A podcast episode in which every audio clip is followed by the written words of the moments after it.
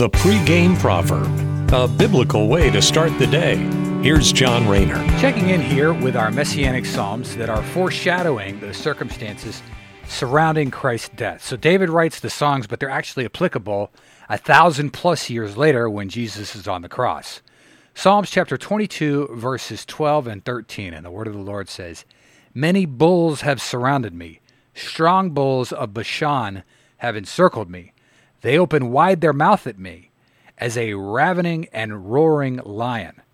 Now, the text there is talking about the bulls of Bashan. Well, Bashan was a place, it's now northern Syria, but it was once under Israelite rule. So these bulls of Bashan that Christ is alluding to were Israelites, his own people.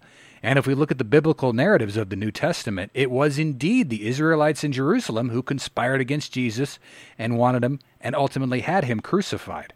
So these Israelites who have surrounded Jesus have been likened to a roaring lion. It's hard to think of scarier circumstances than being encircled by ravenous, angry lions. But that's the kind of anxiety and anguish that Christ had to go through on our behalf when he became our sin so that we could be made right with God. Thanks for listening. Have a great day. Take care and God bless.